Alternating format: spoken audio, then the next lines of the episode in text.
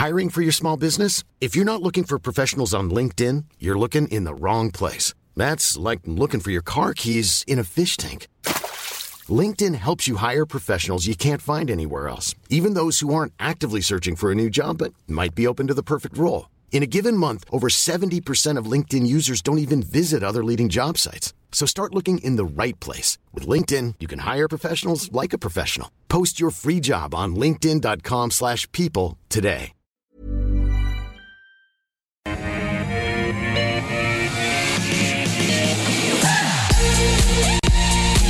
G'day everyone, uh, welcome back to WozBears. Hopefully your superannuation safe. No, just joking, uh, after the government starts uh, looking at it. Uh, we are broadcasting live from our Barangaroo studios. You have tuned in to The Call. Uh, we have ten stocks that you've sent in for us to have a look at. I put those stocks to two experts. We do it all in one hour on this first day of autumn. Goodbye, summer. Uh, let's get into our two experts, and uh, we have Michael Wayne from Medallion Financial. Michael, good to see you. Welcome. Thanks for having me, Koshy. Good to be here again. Yeah, earnings season over, done and dusted. You can take yeah, ten deep breaths. A deep breath now. I managed to avoid some of the bombs, which were good, but it was a, quite a volatile reporting season, and it'll be a, you know take a few weeks to really digest it all, probably. Yep. Half your luck. All right, Carl Capolingua from ThinkMarkets, the uh, king of the charts. Every time I see a chart on Twitter from somebody else, you've got into my head, Carl. Uh, I keep going, oh, I wonder if Carl agrees with that. Well, there was one earlier this week, the B H P had fallen below its its fifty, one hundred and two hundred day moving average. And they were going, woo! Uh, I, I immediately thought, oh, I wonder if that's Carl's reaction as well. Uh, look, possibly, yeah. Hey, just ping me, uh, send me, out, uh, tw- tweet me out, and I'm, ah. I do respond. I do respond. So when people ask me for you know a view on a chart, I'll often get on there and give them a response. Happy to do that. So uh, I know right. I've opened myself up to about a million tweets now. From viewers, but, uh, happy to look at them. But do you look at uh, moving averages? I do, yeah. Look, I, I don't right. use those ones. And the, look, the important thing about moving averages, here's, here's the um, uh, the top tip for, for moving averages. I always use exponential moving averages, Koshy. Oh, so what God, they what do is that they, mean? Well, they weight. What you do in the calculation of a moving average is you're, you're obviously taking a, a sample of periods, yeah. uh, historical periods, and then you know dividing uh, by that, that number of periods. What the exponential moving average does is it weights the uh, data in the most recent set of the sample, uh, and it gives it more weighting, so it's more oh, recent bias. Sensible. So a, a, a simple moving average, uh, any data, it could, let's say you've got a, a you know a one-year moving average. The data at the start of the year is just as important as the more recent yeah. data. The exp- exponential weights the more recent data, so I find they move uh, better. Oh. They they more responsive to prices and give you better signals. Uh, okay. But yeah, I'll, I'll keep it a, a trade secret for now which ones I use. But again, ping me on Twitter and I, I might okay. let you know. Exponential moving average. That's that's a good tipper. We're only a minute into the show. Uh, excellent. Keep them coming. All right, uh, let's look at the first five stocks in this half hour. We're going to take a look at Evolution Mining, uh, Regis, uh, Domino's, Servcorp, and S R G Global. Stock of the day. So take a look at Super Retail. Reported pretty well during the earnings season. In fact, um, on the call a, a week or so ago, Um, I think it was Scott Phillips and Mark Morlam were saying they think a lot of the bargains in the share market are retailers, and in their top three they had Super Retail Group. But today we get news that Super Retail Group Managing Director and Chief Executive Officer Anthony Hegarty has sold eighty-seven thousand shares in the company on market to fund a tax payment related to the exercise of vested performance rights. Now the company notes following the sale, uh, Mister Hegarty continues to hold two hundred fifty-two thousand ordinary shares and three hundred forty thousand performance rights. Um, shares, shares are uh, flat today, um, but Carl, um, do you do you take any notice of that, of when managing directors have to or start selling their shares? Now, he gave a reason to meet a tax yep. bill, and does that calm you down, or no. or or do you think Super Retail is at the peak now and time to get out? I, look, I do. To answer your question, I do take note of it. So um, anytime I do analysis for this show, I literally go and download all the company's announcements for the last twelve months, and I pay very close attention to company, uh, so to director sales and purchases. Yeah. Now, to, to counter this, uh, one of the other directors bought twenty thousand shares, only two hundred grand, gosh, back right. in November at, at ten bucks. A really good trade, though, because obviously the price got up to thirteen fifty. Now, interestingly for Mister Hegarty, uh, that he sold between twenty-two to twenty-four February. Gosh, that was the top. Like, he nailed it. Right. I mean, isn't it, isn't it great to know exactly when to sell? Yeah. I wish I had his foresight. So he nailed the absolute top of his run. Um, but, yeah, sometimes, uh, yeah, I will take it with a bit of a pinch of salt. Tax bills, I think, you know, I think he just wanted to get out, to be honest. Uh, so so just on the history of these performance rights, and if, if viewers aren't aware of what a performance right is, they're effectively, oh... A gift, a gift of shares. That's the wrong way to put it. That they look, a bonus. If you, they're a bonus. Yeah, that's the a bonus slash gift. Gosh. So if you achieve um, whatever is in the conditions of that performance, uh, performance yep. base, you make so much uh, a profit or, uh, or grow grow the stores. I don't know, whatever it was. Um, you get given these shares at zero cost. You, you that's right. why I call it a gift.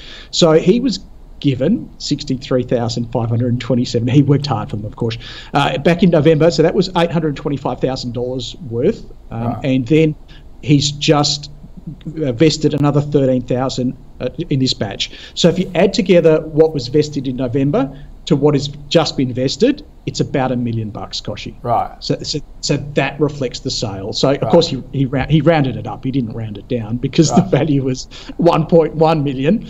But that's effectively what's happened. So I I don't think there's anything so sinister there. Literally, he's he's got him.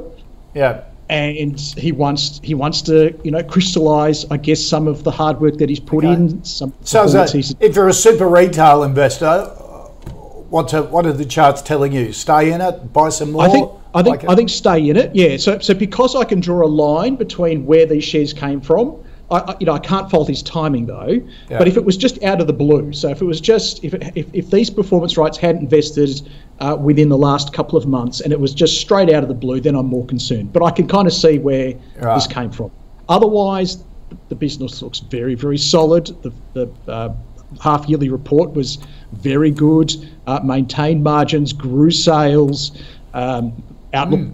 very very solid as well. Valuation wise, I did run this through my um, valuation filter. It's it's after this run, it's looking pretty fully priced to me. That's what I'll say on the chart. The third piece of the puzzle, um, it looks very good. I, I can certainly get to a hold. I'm not sure if I'm at a buy because right. it is at a level which was a big um, resistance point in the past, okay. and, and coincidentally, that's where um, our our director is sold as well. Okay. Uh, Michael, what do you think of su- super retail? Uh, question number one, do you think the bargains are in the retail sector? The argument was uh, they're on really single-digit multiples at the moment. Yeah. Now, we had Gore over Maitland on earlier in the week and said that's a trap if you're looking at retailers. You should buy them at high multiples rather than low. Uh, so I'm a bit confused with this. Do you, do you think retail is a good place to be at the moment? We're uh, we're we're cautious on retailers yeah. at the moment. Um, we understand, you know, that looking back, there's actually some decent numbers, and it's quite fragmented at the moment. The retail space, there's some retailers delivering very good results, like Super yeah. Retail, and some starting to struggle already. But we do worry a little bit about the outlook in terms of interest rates and that big cliff that might yep. come and affect consumer spending. So we think there's a, a too big an unknown out there to get right. too confident to start loading up um, on the retailers or consumer right. discretionary in general. See, Jumbe Liu on Friday said retailers, uh, their current position is masked by the fact that they're reporting for the December period. Yeah, she reckons that's right. it will come home to roost when they report on the March quarter in May. And that's what we're probably leaning towards ah, as well. Right, okay. There was a big strong finish to the year last year, a, a really big Christmas, everyone was spending yeah. big. So people still had a lot of savings, the interest rate bites really hadn't started to come in just right. yet. So that's something you want to be conscious of with these retailers. And it's a bit like mining companies, you kind of want to buy them on higher multiples and then yes. you know sell them on lower multiples. Because basically what the market is saying is that they don't really believe today's earnings for these retailers. Mm. that they think that they're going to come down over time, and as the earnings come down, yeah. those multiples will expand okay. and the prices right. will fall as well potentially. But from our standpoint, Super Retail is very high quality, reported very well. The Macpac division is really emerging quite nicely for them. Yep. Uh, so they've got Macpac, they've got the Super Retail or Super Auto, yep. and then they've got Rebel Sports as well. But the the one that's grown the quickest is this Macpac division, which is outdoor attire. Yep. Um, so it'll be interesting to right. see if that continues. But for us, it's not one we hold, and I'm not going to hold it at the moment, right? Um, because yeah, just a bit concerned with that outlook. But the momentum does look good, so that's okay. the one thing it does have in its favour. All right, let's get uh, into the stocks that you want us to cover today. Lily wants a view, uh, Michael, on Evolution Mining, one of our biggest gold miners, uh, production in Australia and and Canada. How does Evolution yeah, stack up? So Evolution's one of the highest quality gold producers on the Australian market. We do have some of it for clients, just to give them that bit of gold exposure. It's not a huge weighting, but it has been a decent performer over the long term. Although is that your preferred? Years, well, yeah, this and Northern Star probably are the two preferred. Mm. Uh, but you have to keep in mind that it's really driven by what's going on with the gold price. And the gold price had a big recovery a few months ago, then it's come back under pressure again as people have revised their interest rate expectations higher. Um, the Aussie dollar plays into it a lot as well, but we do like companies like Evolution Mining that are basically incurring their costs in Aussie dollars and then selling their gold in U S dollars. Yeah. They do have a big um, production pipeline coming in from around sort of twenty twenty-four onwards, and that incurs some risk because as they develop these mines, there's obviously potential for delays, et cetera. Yep. So potentially Evolution is more risky now than it was a few years back, um, but they did a number of acquisitions and looking to expand their production into the future, but as I mentioned, that comes with risk. So happy to go a hold on Evolution, right. um, but again, it's more in a portfolio for that exposure to gold, more so than that you think the business is going to do amazingly well right. in the short term. Okay. It's that sort of hedge type position that you could argue. Gee, look at that like. five-year chart. Uh, yeah. If it's a reflection on gold miners, it's had a patchy year, yeah. two years, hasn't it? Um, Carl, what do you think of uh, Evolution Mining? Uh, look, I'd, I'd like evolution within the space when it's the right time to be in the space. Okay, so it, it, for me, gold is always a trade. It's never a long-term investment. I'm not a gold bug. I'm the opposite. Okay, for me, what's the point of having gold unless you want to put it on your fingers, around your your, your wrists or your neck or your ears or whatever it is. Right. That's my view, and I know that's going to upset a bunch of people who thinks that when the next fi- financial Armageddon comes, we'll be paying for loaves of bread in gold. I'm sorry, I'm not in that camp. So it's a trade for me. When the gold price looks good, that's when I go and look at gold miners, and pretty much not until then, because they look, they've had such a prolonged period of underperformance. Yes, many of them are operationally lean and generating uh, good cash flows, but we do find uh, the correlation between the gold price and the gold stocks uh, is very high. Okay, so uh, around about December, viewers will know, they watched me on Fridays, I said buy gold, and then on the third of February, I literally came up again uh, on my Friday spot and said sell gold. Where am I now? Where am I at now? Uh, I think you could start to have a look at it again. I'm not saying we're going to jump back in. Um, The gold price, I think, has hit a key level at eighteen hundred, and I do expect to see some support from there. It bounced last night, a very important bounce, and a very important candlestick that it put in on the chart. If I see this low confirmed, so it might go up for a couple of days, pull back, and if it can hold that eighteen hundred level for the second time, that's when I'm going to start to look at gold producers, mm. of which Evolution will be one of them. Right. It's probably second or third on my list. I still like Northern Star. That'd be my top pick. In fact, that's pulled back to a really important level as well. I'm going to watch that closely over the next few days and weeks. And I still like Newcrest, um, but maybe some of the, the bargains gone there with the, the recent takeover activity. So, yep, if very high on the list. Um, I'm going to go a hold for now, and it might be a buy somewhere down the track. Okay. All right, uh, and next up we're going to go from uh, gold to retirement villages and healthcare. Regis Healthcare. Uh, Sarah wants a view, uh, Carl, on it. Residential care for uh, older Australians, facilities all around the country. Depends a lot on government funding, does it? It does. Um, so they've had a, obviously a tough time through COVID, all sorts of um, extra costs involved in um, in keeping residents safe.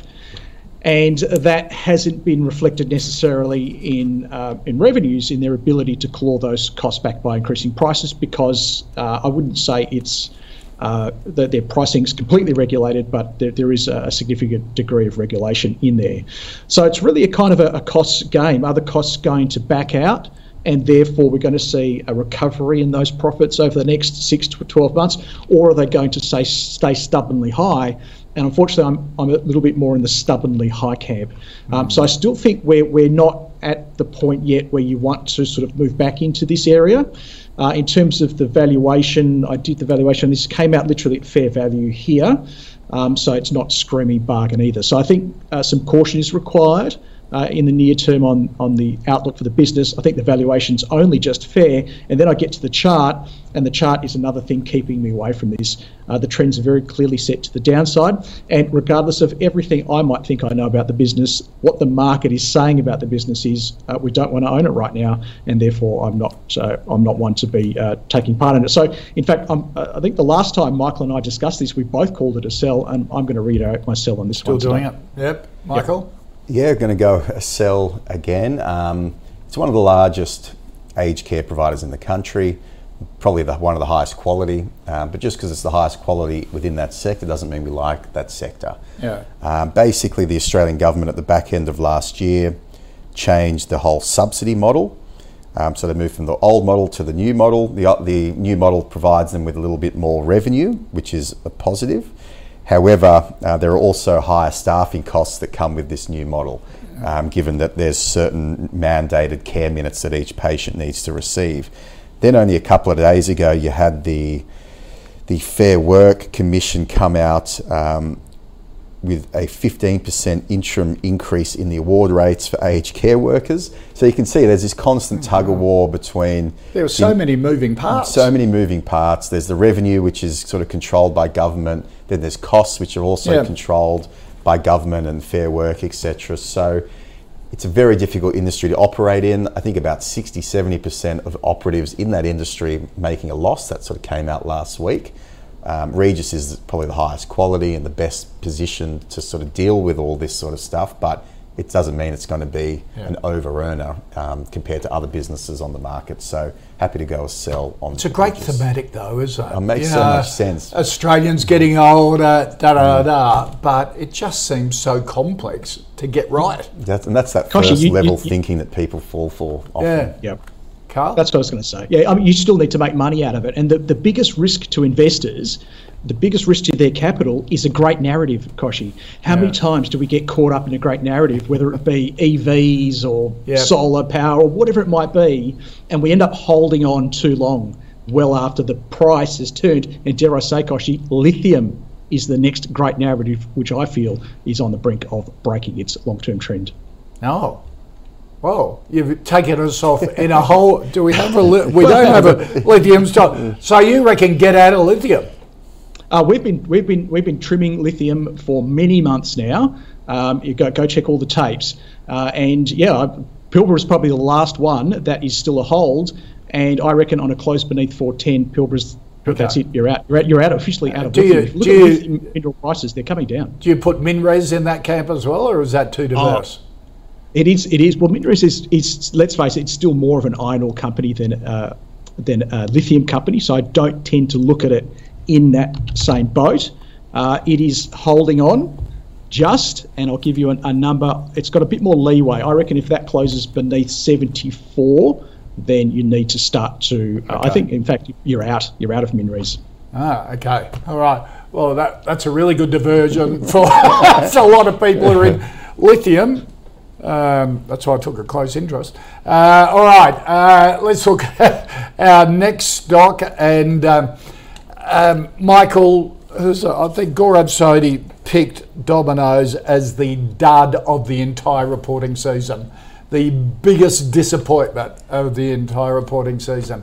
Uh, what do you think of Domino's? Yeah, it's probably a fair assessment. And you just look at some of those headline numbers, you know, s- sales, EBITDA, net profits, um, all down considerably. Um, they're struggling yep. particularly in Europe at the moment. Um, they're holding up okay in, in Australia and New Zealand, but that's more of a mature market. The Asian business is also not doing unbelievably well. And essentially they've been confronted with having to increase their prices of their pizzas um, because of, you know, a number of different factors, mainly, you know, things like ingredients and, and petrol and all that sort of stuff. Uh, can we bring back up that twelve-month chart again? Yeah, uh, it's pretty clear when uh, when the dud actually uh, did report from the twelve month. Uh, yeah, whoa, there's a cliff. It's been a you. wild, wild ride. It's a, it's basically you know the, the Matterhorn. It's such a peak oh. um, over the last five years yeah. or so. Horrible. Um, they had all the COVID benefits. They've obviously unwound at the moment. There's obvious. There's also disputes potentially arising between franchisees and franchisors. Um, And there's an argument that Domino's needs to, to be a little bit more generous with the margins that they're providing these franchisees right. to keep them engaged, um, because at the moment um, the volumes are down really across their network, but they continue to roll out stores. Uh, and Domino's has you know been through tough times before and sort of come through the other side. They are a high quality business, but yeah. the valuation is still quite lofty, um, even after the retracement of this size. And my concern is that in a more mature market like Australia, once a lot of the low-hanging prime locations right. have been picked up, you're starting to add new franchisees in, in areas that might be treading on each other's toes, and, and each new store, the marginal benefits becomes less and less. And I think we're seeing a little bit of that at the moment. Um, so for mine, I'm going to go with a sell, particularly after right. a report like that. Yep. Often the first, you know, poor report begets a negative report, either in the next couple of months with an update, or at the half year, or at the full year is in August. So ah. happy to go sell. Yeah, it's on a downgrade cycle. Uh, Carl, what do you think of Domino's? Yeah, look, hey, if you're most of the people I speak to regularly, it's a buy because it's gone down. And uh, the number of inquiries I get about Domino's, Koshi, it's it's astounding. And I think the natural um, mentality of your Australian investor is uh, that if something has fallen a long way and it's got a good name like Domino's, I mean, it's a household name, therefore it must be cheap. And that's just not how the market works. Um, I know we're all looking for a bargain. Yep. And I think this will be a bargain at some stage, but I think it's still got further to go. And I'll give you a number, both in terms of the chart and, and around valuation on this. thirty-five dollars is starting to look to me like a key level on the chart and a key level on the valuation. I think I'm going to actually call it a bargain there. Um, but hey, we're not at thirty-five dollars yet. We're still just south of fifty. So that means, uh, what, another thirty percent potential decline. And there's nothing in the chart to suggest that that can't happen. So again, it's it's it's all about this getting caught up in a narrative. Domino's, it's a household name, it's defensive, whatever, people always eat pizza. But then getting back to the economic realities, which is what analysts and their clients are, are, are working on. So cautionary tale, I'm, I'm with Michael. Um, it's it's still a sell for me. It's so rare to see such a string of these big black candles. Go check out a candlestick chart and then a quick rally after that. It just doesn't happen very often. Yep. And uh, maybe at thirty-five, we'll have another look at it then. Okay, all right. Um, John wants a view on Servcorp, uh, Carl, saying that with a move to more hybrid models of working from home, mm. is this a business that could profit from this going forward in the long term? Um, um, Servcorp um, basically originated, didn't it, office sharing and office space solutions uh, for companies. Alf Maffaridge uh, was the founder of it. What do you think of uh, Servcorp?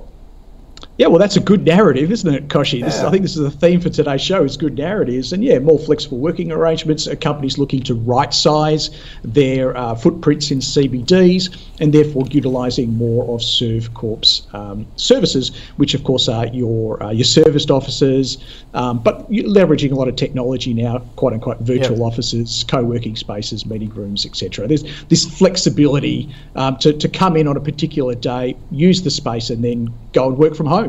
Potentially for the rest of the week. Okay, so I get it, um, and and I don't mind that. I think that's that's a that's a theme uh, that will support it.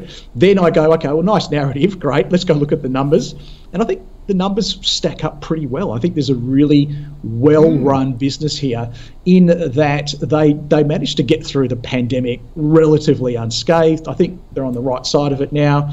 Um, really uh, solid earnings, really reasonable valuations. So trading at nine, um, you know, less than ten times this year's earnings, but with some growth in the business. Um, you spoke earlier of the value trap, where you say, oh, something's got um, a low P E and therefore it must be cheap. Well, often they have a low P E because they've got negative growth. This yeah. one has a low P E but actually has pretty reasonable growth, you know, high single digits, probably better than market growth. So I'm going to say this one's really well priced here compared to, say, Domino's, which mm. I think is expensive. Okay, so tick on the on the thematic and the narrative, tick on the valuation. I think it's close to ten percent undervalued. And then I go to the, to the third pillar, which is the chart. And if I can get the chart to match up, then I can buy it. The chart's not matching up yet. So right.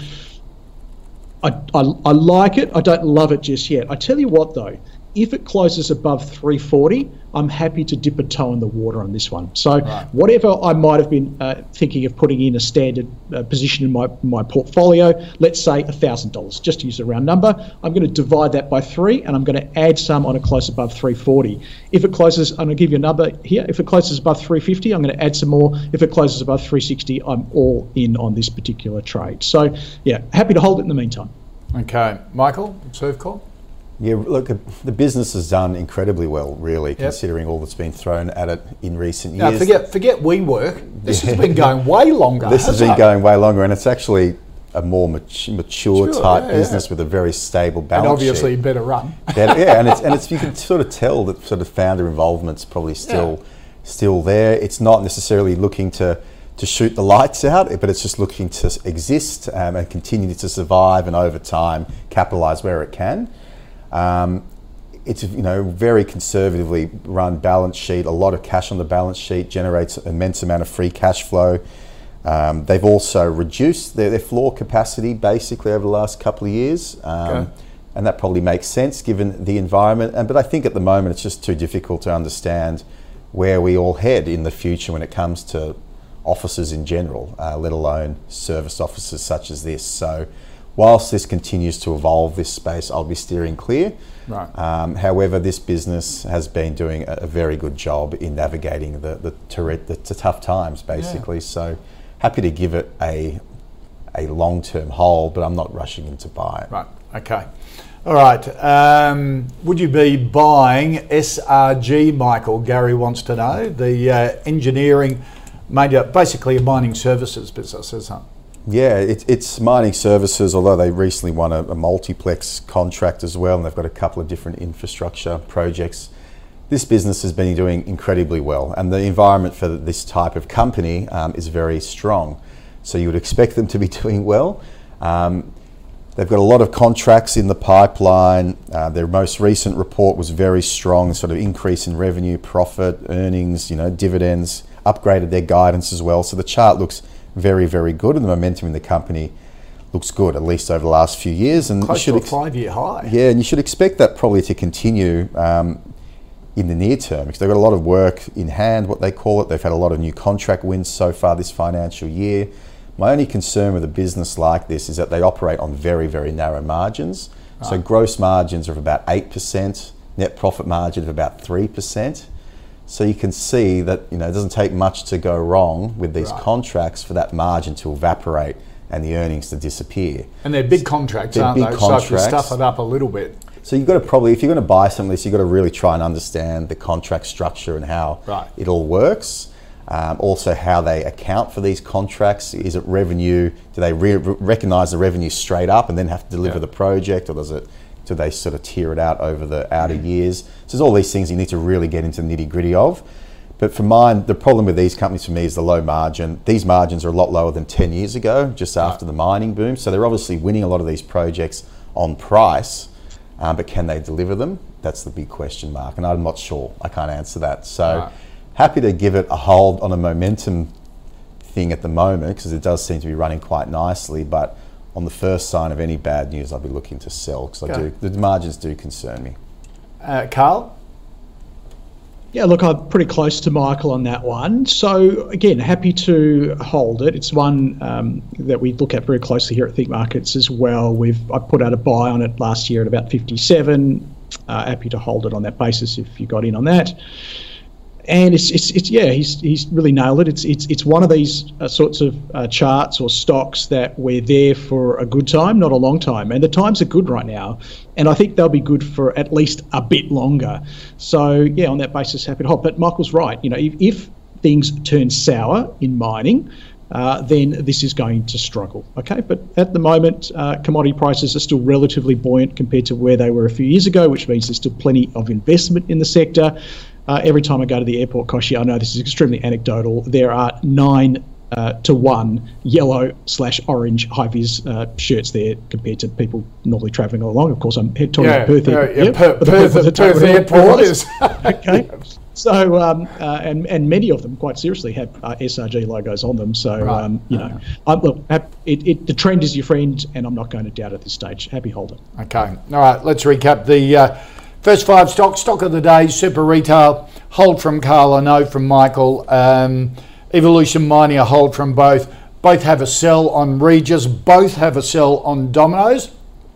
Carl would be interested in buying Domino's, would be a great bargain around thirty-five dollars, which he thinks it could get down to. Uh, so if you're in it, get out, maybe relook at thirty-five.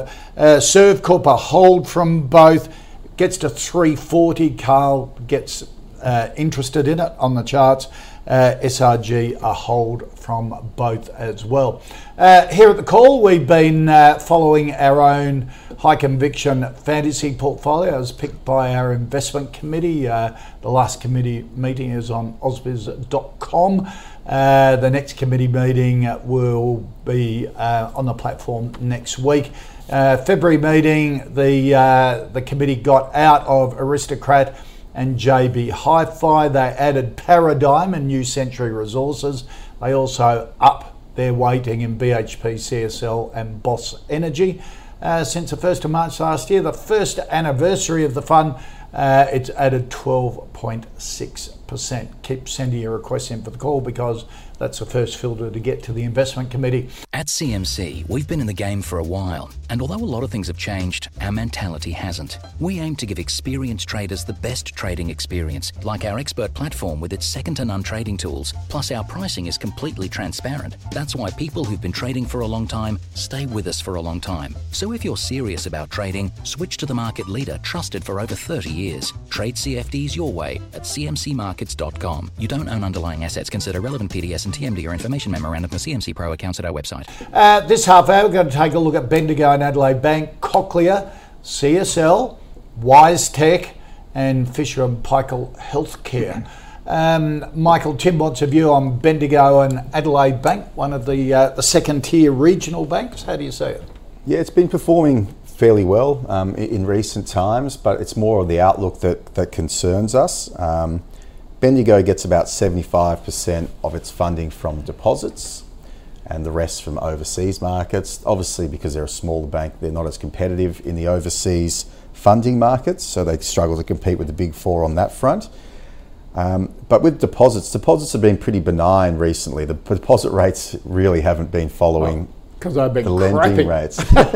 They've been terrible. But that eventually, I think, will change and, and competition for deposits will increase. Right. And that means the margins for people like Bendigo Bank in particular, who are as reliant on deposits as they are, might start to, to come under pressure. Um, they also have a big need to continually invest in technology. Um, so it'll be interesting to see what plays out on that front. Uh, but then just generally speaking, we are concerned about credit growth going forward. We have already seen that sort of roll over. We wouldn't be surprised if the momentum in credit growth continues to slow, um, and that means there's less mortgages out there. And what tends to happen during the you know the good times is that the regional and smaller banks take market share away from the big banks, yep. and then during the tough times is when the big four banks just bank back all their market share. So we wouldn't be surprised if that happens again um, right. coming up. So I'm not a big fan of any of the banks. In fact, a few weeks ago, I, I said a sell on C B A. I was going, I was going to ask yeah. you that, because a few people, uh, the experts on the call have said, it's the best yeah. for banks for a long time. Uh, just get out altogether. That's our view, um, and that's why we sort of sell on C B A even if you can get people to sell the banks. Yeah. We understand why people like to hold them, but we're not, you know, we're yeah. not buyers of them. And in the case of something like Bendigo, we're no. probably a sell. Sell, okay. Although we do acknowledge their good operational performance in recent times. Okay. Uh, Carl? Yeah, I, I think Michael and I, we've had a bank pretty much every time we've come on for the last yeah, yeah. few months, haven't we? We, we? We have been on the same page and we're saying, look, they're, they're crazy overvalued.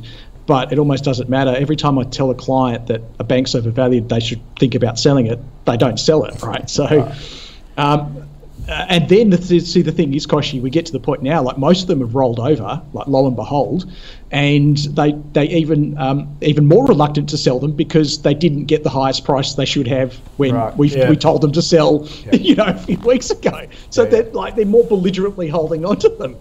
So where do we go from here? I know the viewers uh, listening today, they're, they're not in that group. They're way smarter than that. They always listen to the experts on the call. Um, but I still think it's a sell uh, on Bendigo, and I still think the banks are a sell. I've, I'll just tell you, uh, in terms of our ThinkMarkets valuations, C B A is only ten point five percent overvalued. I think last time I was on, Koshi, I said it was eighteen percent overvalued. Yep, yep. It's, o- it's only ten point five percent overvalued now. Uh, Bendigo, I think, is eight point five percent overvalued. A N Z is five percent overvalued. N A B is actually the, has moved um, in, the, in the recent past to most overvalued. It's now about twelve percent overvalued. Westpac, six point seven percent overvalued. Right. Uh, so if that helps. Hey, um, in terms of growth, I don't know. The growth looks terrible. It looks terrible across the board. The best dividend yield, I can tell you, is A N Z with six point four percent, and the cheapest. It also has the, the lowest P E, if, right. if that gives you any consolation.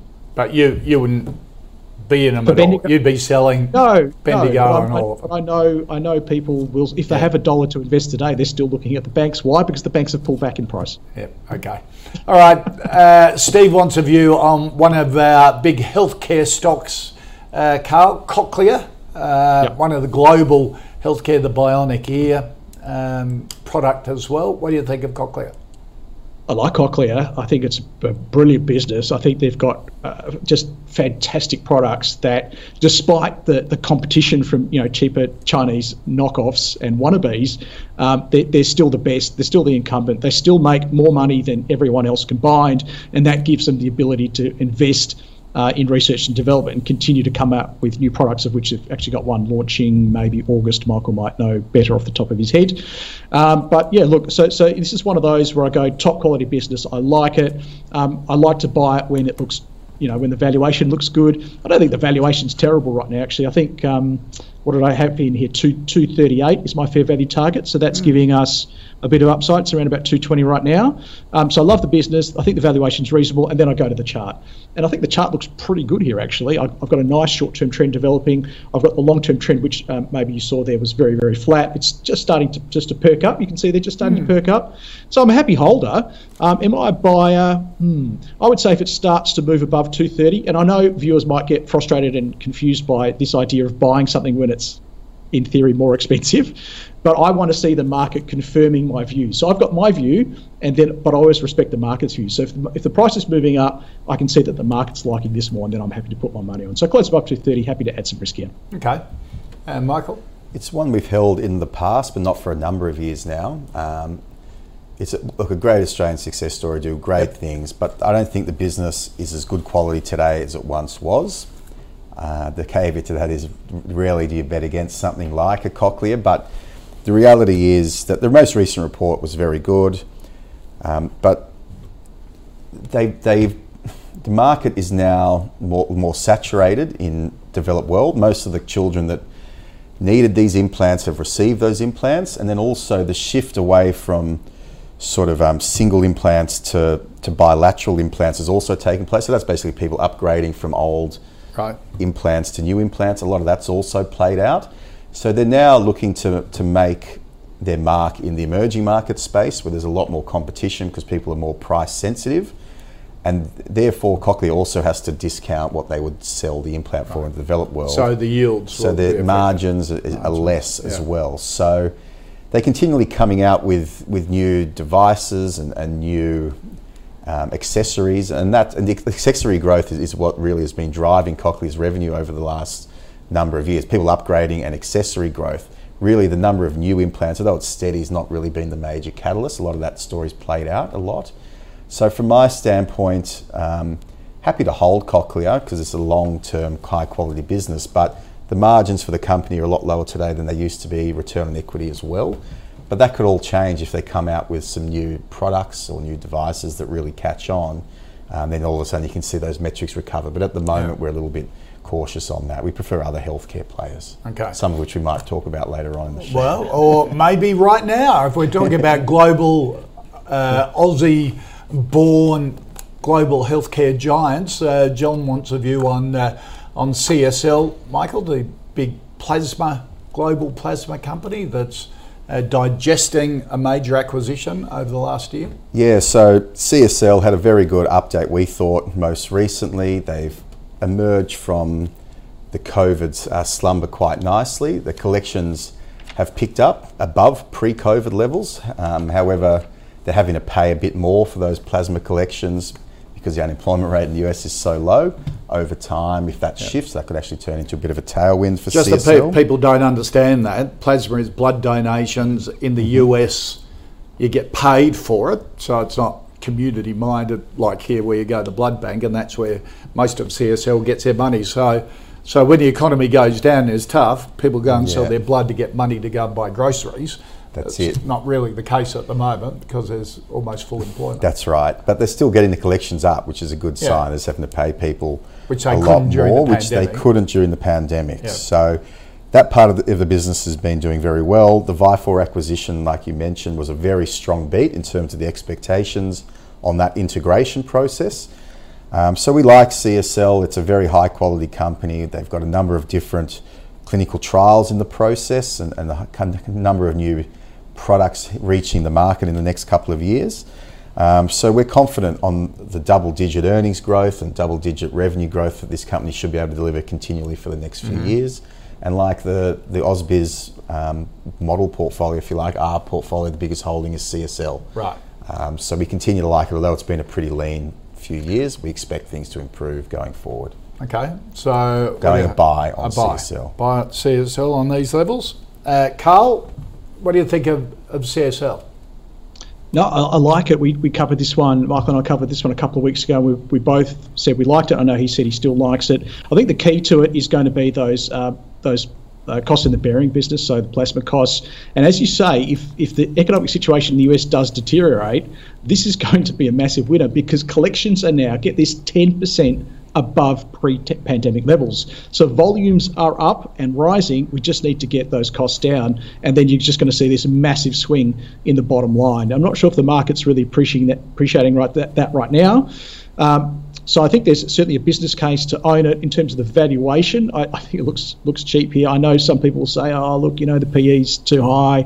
Yeah, it's thirty-eight times this year's earnings, but it's we're looking at a compound annual growth rate for the next three years of about twenty percent per annum. So thirty-eight sounds high, but it's going to come down very, very quickly. I know there's a leap of faith to get there, and I respect the risk, but I'm confident they are going to deliver because they are just such a great business. So I know, look, obviously I, I like it. I just need to get the chart to match up. Last time we talked about it, I said add some. It was around about three oh five, I think. And I said, look, take some risk here if you don't have any because there's a chance of a multi, multi-year breakout in which once we cruise past three forty-three, there's nothing holding this back. But I said, just add some. I said, the next batch you'll add is if it closes above three twenty, and it hasn't done that. So just going to hold it. In the meantime, if you've got a little bit of risk in based upon that suggestion, hang on to that, and we're still waiting for it to push again. Get that momentum going, and then we can add some more. Okay, so you're saying hold at the moment or add some? Yes. No, no, hold for now, hold and it. Then we want to see we want to see it move back back above that three fifteen yeah. level. See, and it, uh, what you mentioned before, that is counterintuitive, isn't it? That you go, pe- people go, mate, why shouldn't I just buy now? If you're so excited about it, why why give up another ten bucks? Because who cares what I think? Who cares what I think? It only matters what the market thinks yeah. or more what the market does. Yeah. And I'm not going to fight against this. Now, Koshy, I don't know if I'm allowed you to say this on air, but but my, well, that's one other thing. But my, my grandmother, my mum's mum, told me when I was a little boy, she she she she called me wonderful lady, wise lady. She she said, Carl, don't fart against thunder. Okay? It's just one of her sayings. You know what? I, I was a child when she said this to me. I can't remember why she said it to me. Maybe I was trying to do something that was, you know, impossible, you know? And and she said this to me, and it's something that has stuck with me from childhood. and I've brought into my investing career, which is don't fart against thunder. And if the thunder is going one way, don't fart against thunder. Oh, I love it. I love it. Okay, well, both Michael and I will be stealing that, I yeah, reckon, for uh, for our clients. Classic. All right.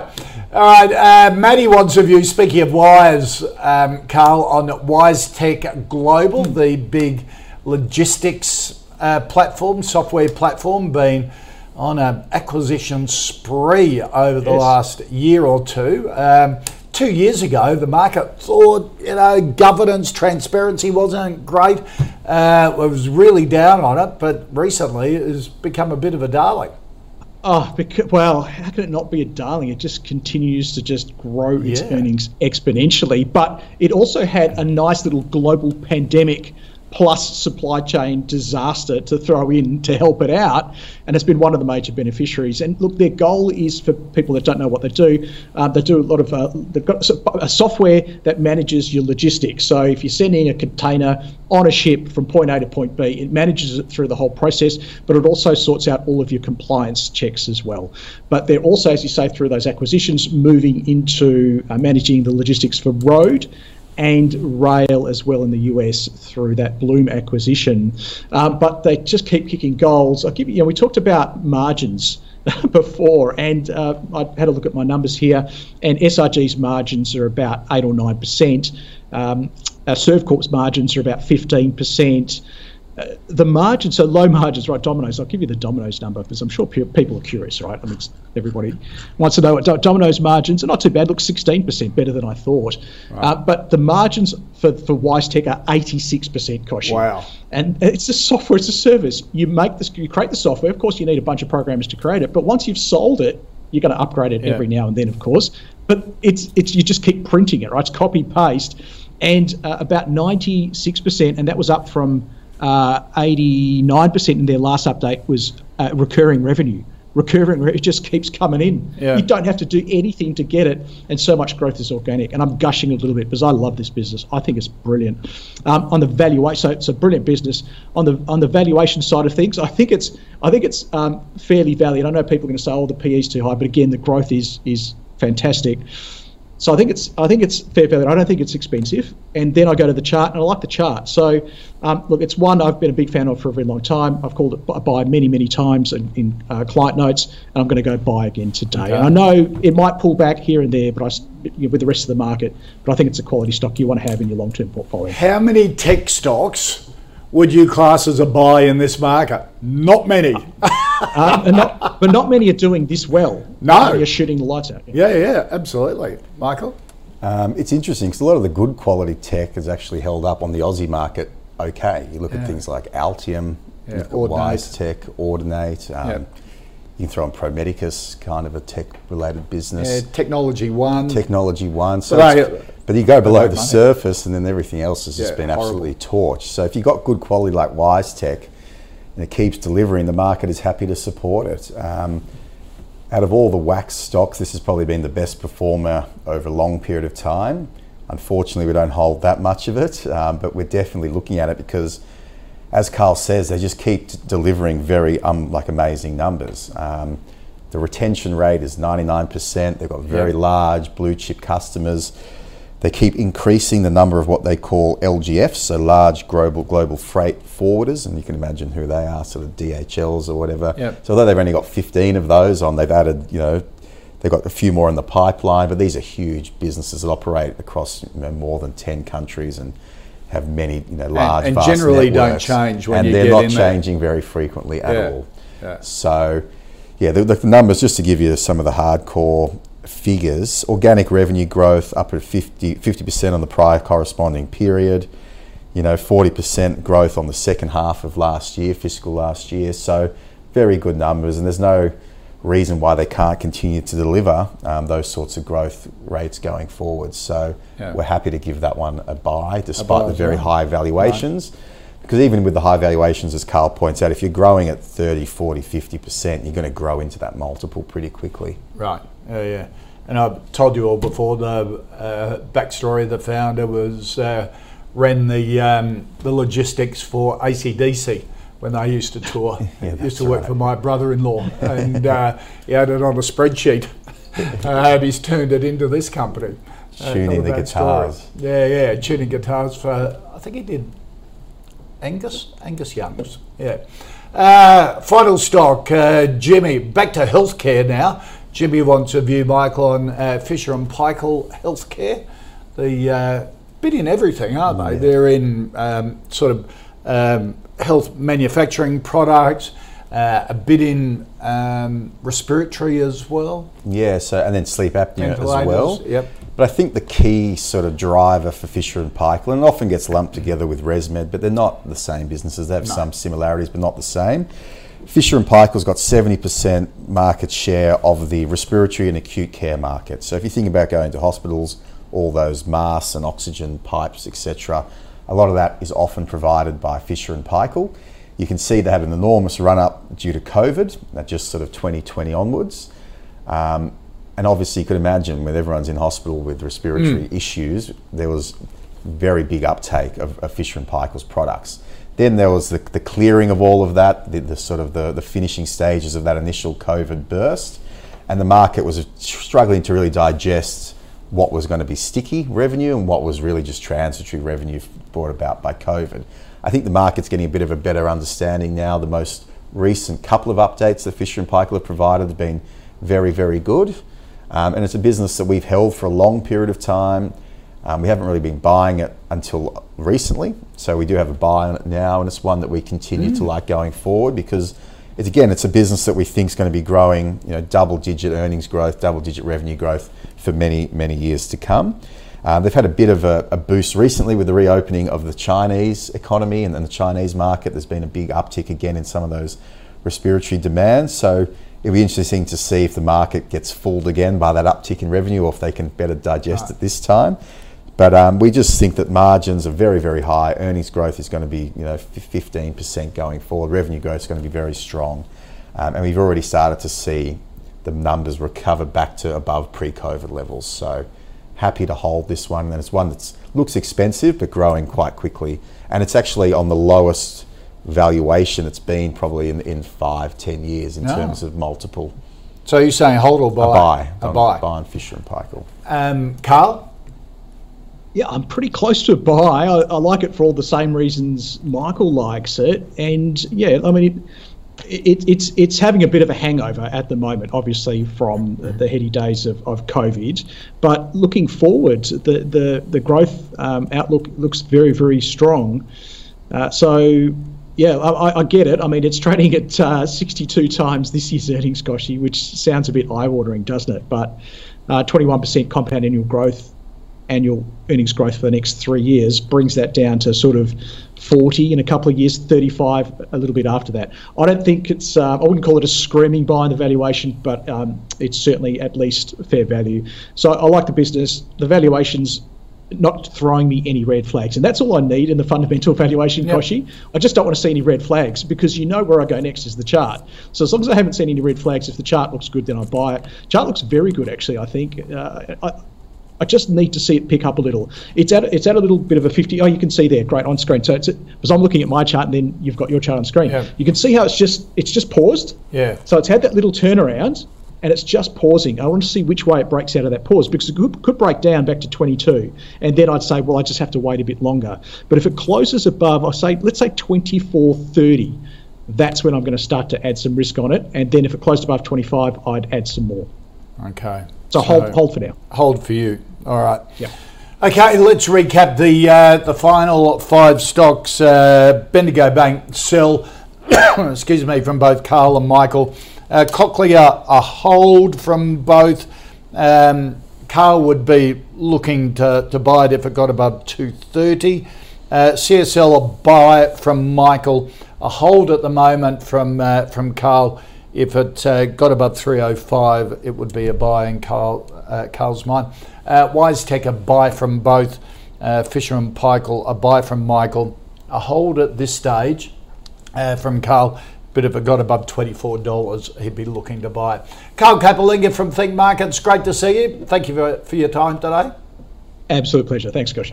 And Thanks, don't, excuse me, don't forget you can see Carl on Fridays with uh, with Kyle as well, as he goes through the charts, and then he has his own webinar every Tuesday at ThinkMarkets, so tune in for that. Uh, That's right. Michael Wayne from Medallion Financial. Thank you for having me. Uh, and you're starting a fund.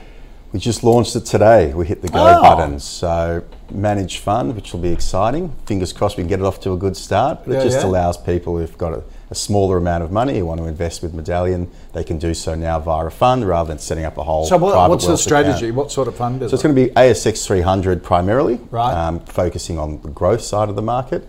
But we do have a, a mandate whereby we can go outside of that A S X three hundred a little bit, should we see fit. Right. Okay. Um, but it's high quality businesses, like the quality stuff we go through on the AusBiz all the time. Companies like C S L, ResMed, right. Fisher and Paykel, yep.